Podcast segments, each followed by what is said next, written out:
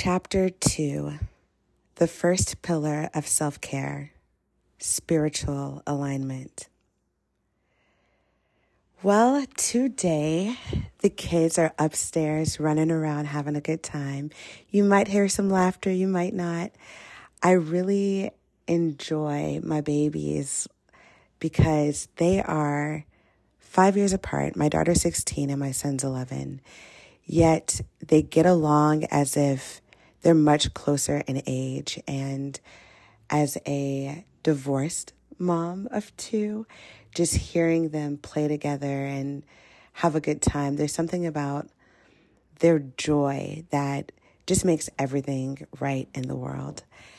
So, me and Roscoe, we are sitting on the sectional, in the corner of the sectional in the living room, underneath a nice big warm blanket and I am drinking a glass of cheap Pinot Grigio. And let me tell you, it is getting the job done, okay?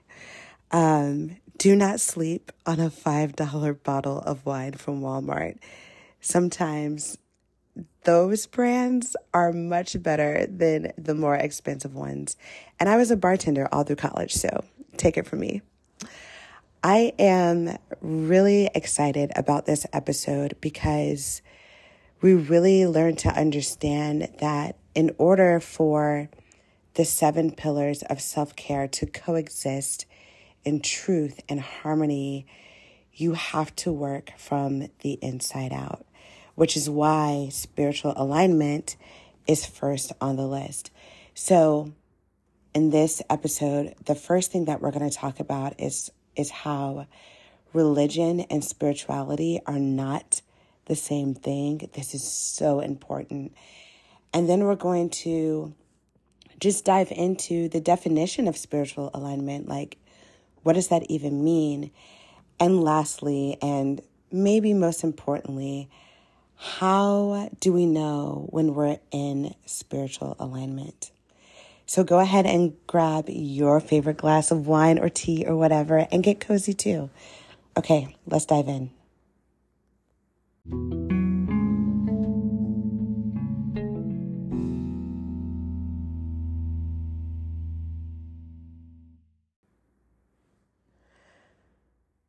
Religion and spirituality are not the same thing.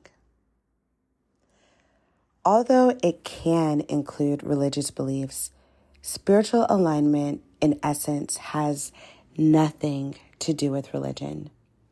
The world is filled with people from all types of backgrounds who are highly religious, yet they lack spirituality. Take the Pharisees, for example. In the Bible, Jesus was consistently chastising this self righteous group of people who were more concerned with upholding traditions and judging others than they were with actually loving people. Though Pharisees may not be around today, members of what I call the Institute of American Church Culture, or the IACC, certainly echo Pharisee sentiments. I coined the term IACC to describe people who use God's name in vain, might I add, to defend a system of political ideologies and cultural norms disguised as the most consecrated way to live. Yet in reality, these beliefs are designed to control, oppress, and manipulate. To be clear, not every church is part of the IACC, and there are plenty of good Christians, Muslim, Jews, and the like who truly represent the heart of God. The point is that regardless of affiliation or lack thereof, spiritual alignment is what sets people apart from holier than thou religious folk. And those who live in spiritual alignment are the very ones making real change in their lives, homes, communities, and the world. What is spiritual alignment? True spiritual alignment is a vibe and a frequency. It's why you can walk into a room and sense that something is wrong without anyone saying a word. It's also why you have a gut instinct feeling that prompts you to make a certain decision, even when that decision makes no sense at the time. By literal definition, to be in alignment is a threefold statement that means to arrange things in their appropriate relative stance to each other, on the right course, in a position of agreement. When we're talking about spiritual alignment, we're talking about tuning our energy in such a way that our emotions, thoughts, needs, bodies, spaces, and relationships are situated for success. Getting into spiritual alignment may seem like a difficult concept to grasp, but it really is as simple as making the choice to do so. There are, however, practices that can help you spiritually align.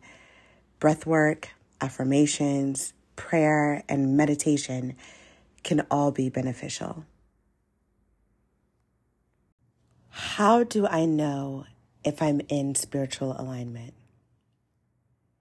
Just because you're in spiritual alignment doesn't mean life will always be easy or that you'll always be happy, but you will have a sense of awareness that allows you to move in a healthy manner.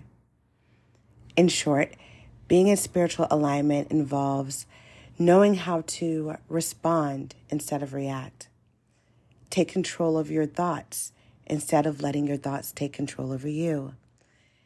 It involves knowing how to separate how you need to be loved from expecting others to feed your dysfunctions.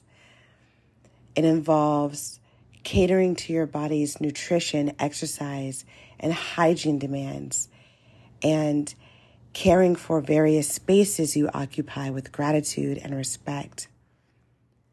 Being in spiritual alignment also involves knowing how to set, maintain, and enforce healthy boundaries.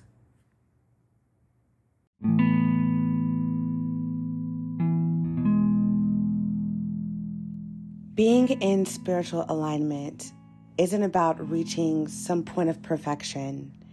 In fact, part of being in spiritual alignment involves recognizing and accepting that perfection can't be the end goal.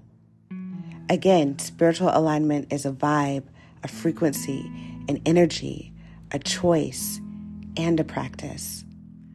The more you settle into that, the more you'll see its positive impact in your life.